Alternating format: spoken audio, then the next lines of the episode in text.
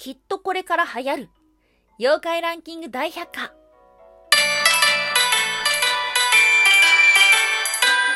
ンは妖怪について知りたい。はい、空飛ぶワンタンです。ワンタンは妖怪について知りたいということで、この番組は普段キャラクター業界で働いているワンタンが、日本におけるめちゃくちゃ面白いキャラクター妖怪についてサクサクっと紹介している番組です。この番組のスポンサーはともさわさん、歴史とか世界遺産とかを語るラジオなど放送されています。詳細はツイッターにありますので、ぜひぜひ番組概要欄からチェックしてみてください。はい。はい。毎週日曜日はワンタンの気になる妖怪のお話をしておりまして、今日はですね、中国の妖怪のお話をしようかなっていうふうに思ってたんですが、断念しました。はい。ワンタンはですね、苦手なものがあります。それが、気圧。大丈夫な時は大丈夫なんですけど、ダメな時はね、低気圧にやられてしまいますね。眠気もあるし、頭痛もあるし、吐き気もあるし、もうどこもかしこもですよ。ああ、ダメだ、みたいな感じになってしまって、うん、日中は大丈夫だったんですけどね、こう、配信時間に迫るにつれて、あ、これはダメだっていう風に なってしまいました。なので、中国の妖怪の話はですね、まあ、何の妖怪だったかを含めて、また後日お話できたらなっていうふうに思ってるんですけども、今日はね、あの先週、素晴らしいテレビ番組がありましたので、まあ、雑談っぽくですね、そのテレビ番組を振り返っていけたらななんていうふうに思っております。はい、それが先週の日曜日ありました。2022年2月30、間違えた。2月に30日などない。2022年2月13日の放送、フジテレビ系妖怪ランキング大百科というものがありました。ご覧になりましたでしょうか？いや、ワンタンテレビ見ないんで、ぼーっとしてツイッター見たらトレンドに入ってて、妖怪のテレビ番組やってんの？と思ってつけました。はい。一番最初の方はちょっとリアルタイム見逃してしまったんですけども、まあそうですね、ランキング形式でいろんな妖怪を紹介しているっていうのは番組だったんですね。うん。で、インターネットとかで見たら、結構ね、反応良かったんじゃないかなっていうふうに思います。3時間あったんですよ。日曜日の夜に。えいうことだったんですけど、時間あっという間に見れましたとか、怖い話もちょっとあったけども、子供も楽しく見れました、みたいな感じでですね、こう比較的好印象な意見が多かったな、なんていうふうに思っております。が、ワンタンさんの反応というのはですね、あー、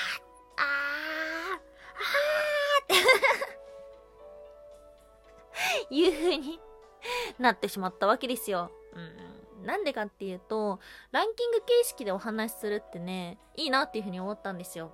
いろんな妖怪を比べられるので、あんまり知識ないものってどういう風に楽しむのが一番ベストなのかって言ったら、比較するのがベストだと思ってるんですね。わかりやすいから。っていうので、まあ、ランキング形式ってすごくいいなっていう風に思ったんですけども、ちょっとね、妖怪が少なすぎたっていうのがありました。うん。例えばなんですけども、目撃報告ランキングっていうものがありまして、まあ、独自にランキング付けしました、みたいな感じだったんですけども、それがですね、えっ、ー、と、一旦木綿、小さいおじさん、人面犬、カッパ、座敷わらし。あーって思っちゃいませんか？妖怪みたいな感じになってしまって、難しいんだよね。妖怪とお化け。で、妖怪と都市伝説これが一緒なのか違うのかって言われたら、人それぞれになっちゃうんだろうなっていうふうに思った。うん、だからランキングの中でね、あ、これはきっと何位は何位なんじゃないかな何が何位じゃないかなみたいな感じでワクワクして見てたんですけども、その中で、例えばトイレの花子さんとか出てきてしまうわけですよ。いやーみたいな感じになってしまって。ちょそういう意味ではですね、あー、あーっていう風にちょっと思ってしまいました。まあ、ただですね、ワンタンみたいに妖怪の話だけ欲してる人間は、ばかりじゃないと思うので、まあ、ちょっと怖い話だったりとか、不思議な話だったりとか、まあ、都市伝説的なものを求めて見てる人もたくさんいると思うので、まあ、ゴールデン番組に、ゴールデン番組じゃないね、ゴールデンタイムに作る番組としてはこうなっちゃうのかななんていう風にも思ってしまったわけです。うん。まあ、いろんな妖怪紹介されていて、ワンタンがね、調べたことある妖怪、ない妖怪、様々にいました。で、その中で、あー、これ懐かしいな、面白かったよなーっていう風に思った妖怪がいます。ただね、テレビの中ではあんまり紹介されてなかったので、まあ、久しぶりに振り返っていこうなんていう風に思ってるんですが、その妖怪が登場したのは、犯罪妖怪ランキングということで、妖怪の行動を現代の日本の法律に照らし合わせ、その罪の重さでランキング付けっていうものですね、やっていました。かわいそうですね。はい。その中の第5位、枕返し。はい。枕返し、簡単に言うと何する妖怪かというと、えー夜中に枕元にやってきて、枕をひっくり返すっていうね。また頭と足の向きを変えるっていうような、そんな妖怪です。はい。現れたのは比較的近代で、江戸時代だったり、近代だったりっていうふうに言われています。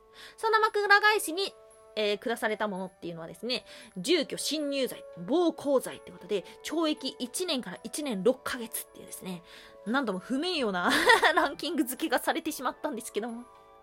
まあ、それだけしか紹介してなかったんですね。だから、あの、リアクションとしても、え、何がしたいの？え、あやーっていう風に、まあまあ、そうなるだろうなっていう風に思ったんですが、なんで枕返しは枕をひっくり返すんだろうっていうところに注目したらですね、とっても興味深いお話がありまして、で、その、えっ、と、謎っていうか不思議を紐解くためには、枕の語源についてね、理解したいところではあります。はい。枕の語源として考えられているのは、魂の蔵と書く、玉倉だったりとか、真、真実の真に座るという字の枕ということで、神様が降臨する場所、魂の容器。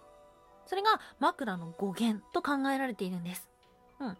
古くから夢を見てる間っていうのは、魂が肉体から抜け出すと考えられていました。夢見ますか？ワンタン結構見るんだけどさ、まあ、夢の世界って現実とは違う世界ですよね。で、現実では起きえないような超パワーみたいなのも夢の中では持ってるみたいなことありませんか？なので、まあ、寝てる間の人間が見る夢っていうのはですね、あの、魂が抜けちゃってる状態なんだよ。っていうことで、その、そこに頭に敷いている枕。これが魂の蔵なんだよっていうような考え方がありました。うん。なのでですね、石川県や和歌山県の方では枕返しが人間の命を奪うとまでも言われてたんですね。はい。なので、そこまで来ると、枕返しはなぜ枕をわざわざ返しに来るのなぜ枕じゃないといけなかったのかそして枕返しがどんなに恐ろしい妖怪なのかっていうのが見えてきます。うん。まあ、テレビ番組でね、そこまで話すのは、全部の妖怪の話そこまで話すのはね、間が伸びてしまうので、まあ、仕方ないのかななんていうふうに思ったんですけども、あの番組きっかけでね、妖怪について興味を持った方が一人でも多くいらっしゃればいいななんていうふうに思いました。